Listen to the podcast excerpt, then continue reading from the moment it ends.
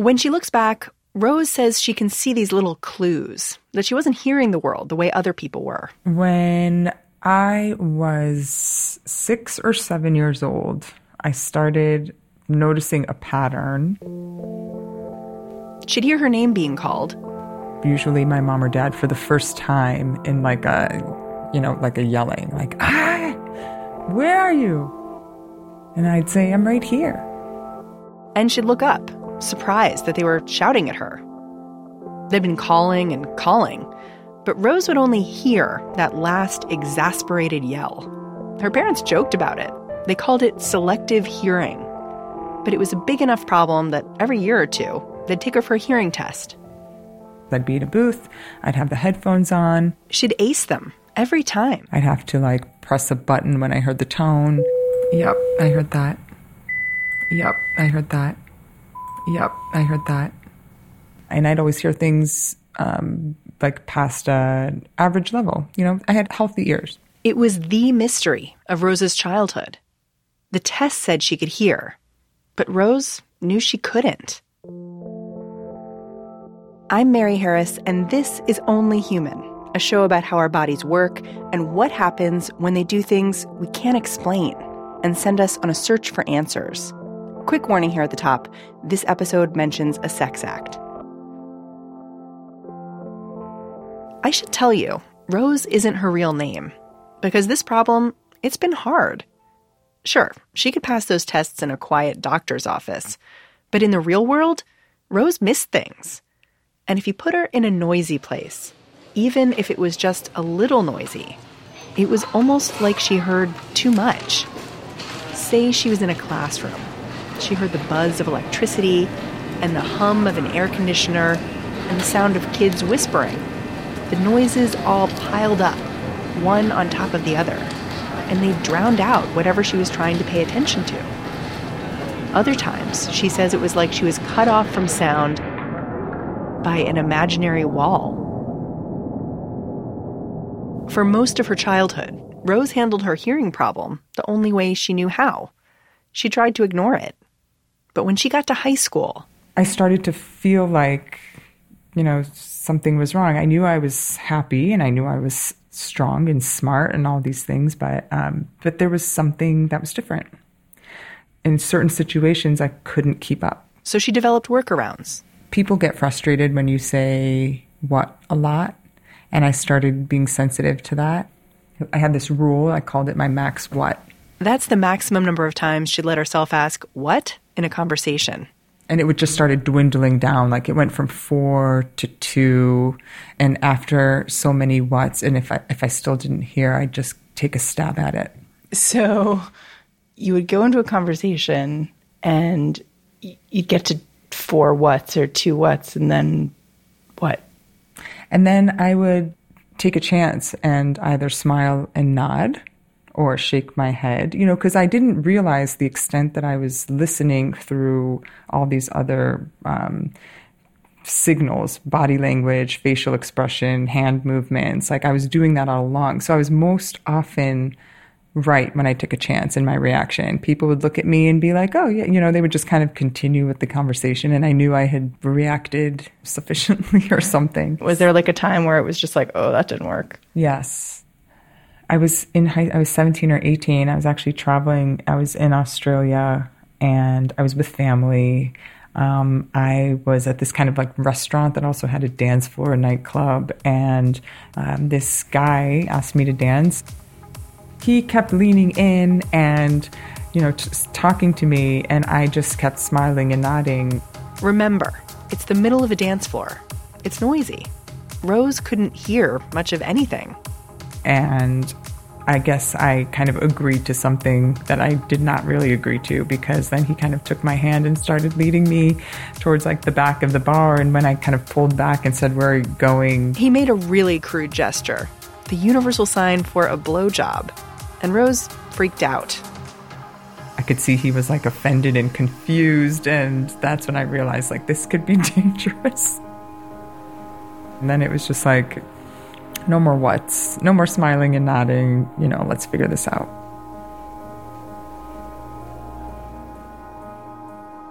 That was when Rose decided.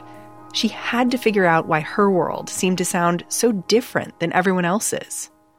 She went to see a neurologist, and that doctor began to suspect Rose's problem wasn't with her ears, it was with her brain. That's how Rose. I'm Nina. I'm Nina Kraus. Found Nina Kraus. Kraus runs a lab at Northwestern University. The auditory neuroscience lab is where I do science. She specializes in how the brain perceives sound. She's nicknamed this place the Brain Volts Lab. This is all about sound being this fabulous and invisible, yet very powerful force. And let me just set the scene here, because if you had a favorite professor in college, it would probably be someone a lot like Nina Kraus. She has a Grateful Dead sticker on her office door. She bikes to work, even in the Chicago winters. And she loves playing the electric guitar. In her lab, Kraus uses EEGs, electroencephalograms, to study how the brain responds to sound. And to really tell you what was happening with Rose, I need to explain how this test works. So, I asked Kraus to give me one. Okay, what are you doing? One of her lab assistants sticks electrodes to my head with a special glue. I am also going to be putting electrodes on your right and left earlobes. So we're creating a circuit. And stuffs my ears with earbuds that play a series of tones. Those electrodes record my brain activity. It looks like a lot of squiggles moving across a computer screen. A technician in a separate room watches as these peaks and valleys scroll by. And we average that together, and you can actually see her brain's response sort of like emerge as the background brain activity sort of washes out in the averaging process. It's nerdy, but I kind of find it peaceful to sort of like see the waves emerge. These waves are proof that our brains are listening. Think of the neurons firing in your brain like an audience, clapping. It's a chaos of signals, responding to all kinds of sensory inputs. But when you hear a sound, neurons in the brain begin to clap in unison. It's called neural synchrony. And that's what this test is measuring the speed and accuracy of the brain's response to sound. This clapping happens within microseconds of a sound being heard. And as cells fire in unison, waves appear on the EEG. These waves, it turns out they look an awful lot like sound waves, which is how Kraus and some colleagues got an idea. Could they play an EEG waveform out over a speaker? And what would it sound like? They found that when a normal brain, a brain like mine, processes sound, that EEG I'm getting sounds like the audio I'm listening to. It's a hard idea to get the hang of. So here's an example. Say I was listening to a simple scale. The EEG of my brain would sound like this. These are the sounds of actual brainwaves from actual test subjects in Kraus's lab. That fuzzy noise you hear is the crackle of neural activity in the background. And this happens whether you're listening to Mozart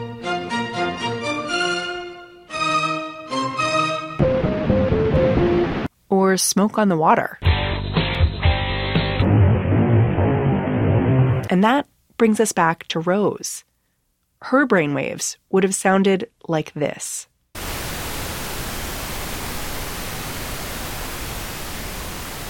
Rose didn't have neural synchrony. Remember, that's the super fast brain cell coordination that this EEG is looking for. Rose remembers how confusing it was to hear that news. And the results to that test came out completely different than what a, a, normal functioning person's results should be. They came back continuously as if I'd been in a car accident or born severely autistic or like it just didn't make sense. Actually, this test showed Rose's brain looked deaf. Her condition didn't have a name yet, but Nina Kraus had seen it before. When we come back, how Rose helped Kraus understand something new about the brain, and how Kraus helped Rose understand herself. This is Only Human.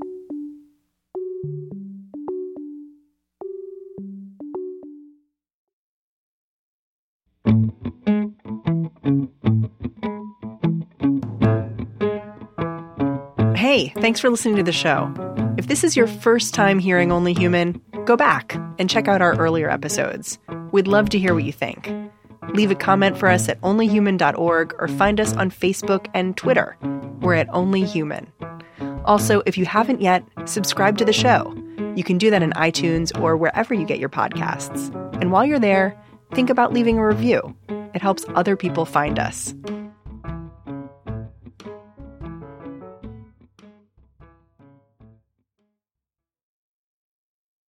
I'm Mary Harris, and this is Only Human. I've been telling the story of Rose, who was a teenager when a test showed that her brain's response to sound was almost entirely absent. It was a kind of brain deafness. Her ears could hear sound, but most of the time, her brain couldn't make sense of it. Nina Kraus, the researcher who spotted Rose's problem, had seen it before. We had called these kids these kids. Oh, we saw another one of those kids because we didn't have, there wasn't a, a, diagnosis. You know, when I said those kids, we knew we were talking about somebody who had normal hearing thresholds and not very measurable brain responses. Those kids were rare. Kraus would come across them just once or twice a year, and they often had other diagnoses. They had behavior problems or attention deficit disorders, learning disabilities. But they'd found their way to Kraus because all of them were deaf in noise. When they were somewhere quiet, they might be able to hear well. But in a noisy place, hearing became all but impossible. Rose was different. Being deaf in noise was her only symptom. So she was a perfect subject for Kraus. She became almost a partner in her research. Really, I, I was learning as much, if not more, from her than she from me. Rose told Kraus that understanding the world around her took a huge amount of effort. Because if I hear it, that's one step, but then I have to kind of like process it.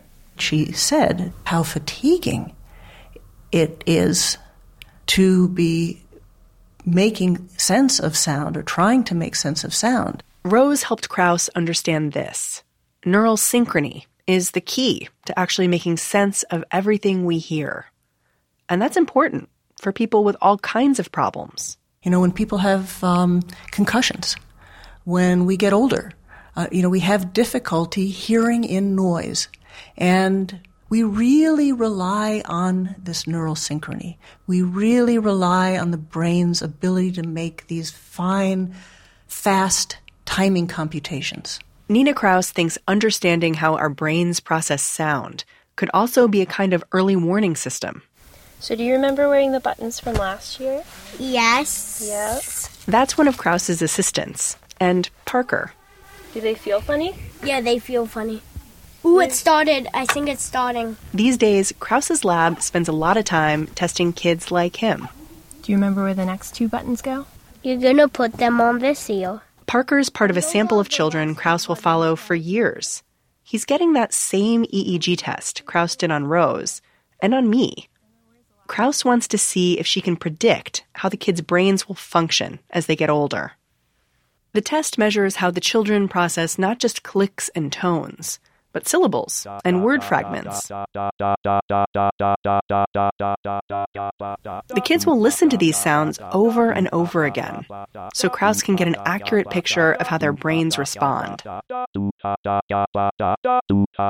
She's found that differences in the way we process sound can be a marker for problems that seem to have nothing to do with hearing. Take, for instance, people with autism a child or a person on the autism spectrum typically does not have difficulty understanding what words were said. What the difficulty is, is understanding how do you mean it. Kraus's test shows that some autistic children don't encode pitch well. And that's important because your tone of voice carries a lot of information. Am I mad? Am I sad? Am I asking a question? Kraus sees other hmm. kinds of processing differences in other people she's studied. Just this summer, she published research showing she could actually predict which children would develop reading disorders simply by analyzing their EEGs when they're preschoolers. Kids with reading difficulties often have brain cells that don't fire in sync. It's actually a less extreme version of what Rose had. Hi, nice to meet you.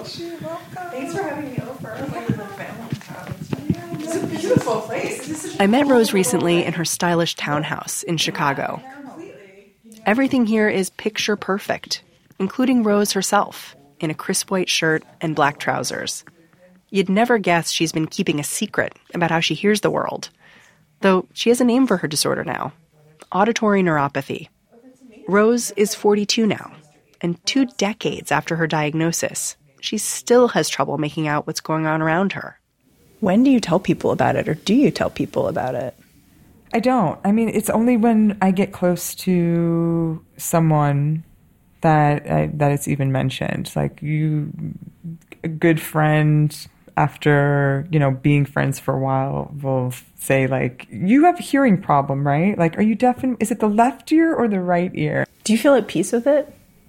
no i don't i'm always on my toes with my ears you know and if someone really kind and interesting is like engaging me in a conversation like it's i'm not relaxed ever. And I lose a part of myself because I'm really myself when I'm, you know, relaxed. At work, she relies on the same coping mechanisms she used in high school. She takes a lot of notes, and instead of making phone calls, she uses email and texts. Her close friends know she misses things in conversation, and they've learned to fill in the gaps. Princesses don't wear this. Rose dress says even her preschool age daughter, who was trying on princess outfits during my visit, Mama. knows she has to help her mom. When we're upstairs playing and the downstairs phone, you know, the landline rings, she she knows at this point, like she's already kind of becoming my ears. Mommy, the phone's ringing. I'll be like, oh, thanks. Thank you, babe. You know, she knows she needs to tell me or that someone's at the door. If I'm playing with her and I'm focused on her, you know, someone could call all they want. I wouldn't, would not hear it. You can hear that Rose sounds wistful. She tells me about a daydream she has. It's about something completely mundane. She just wants to be able to walk down a busy street with a friend and talk. And then she tells me, I'm lucky I can hear so well. I just wish I could hear well.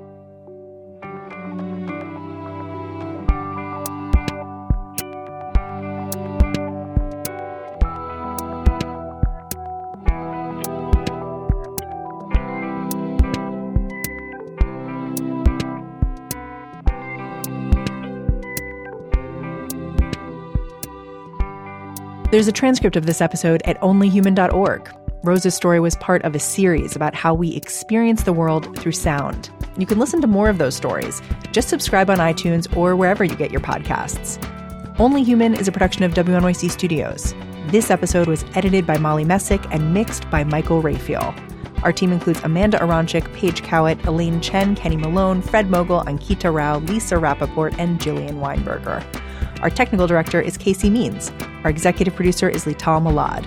Jim Schachter is the vice president for news at WNYC. And I'm Mary Harris. Talk to you soon. Support for WNYC's health coverage and Only Human is provided by the Charina Endowment Fund, the Hearst Foundations, Jane and Gerald Katcher, the Iris and Junming Le Foundation, the Robert Wood Johnson Foundation, the Simons Foundation, the Alfred P. Sloan Foundation, and the Winston Foundation.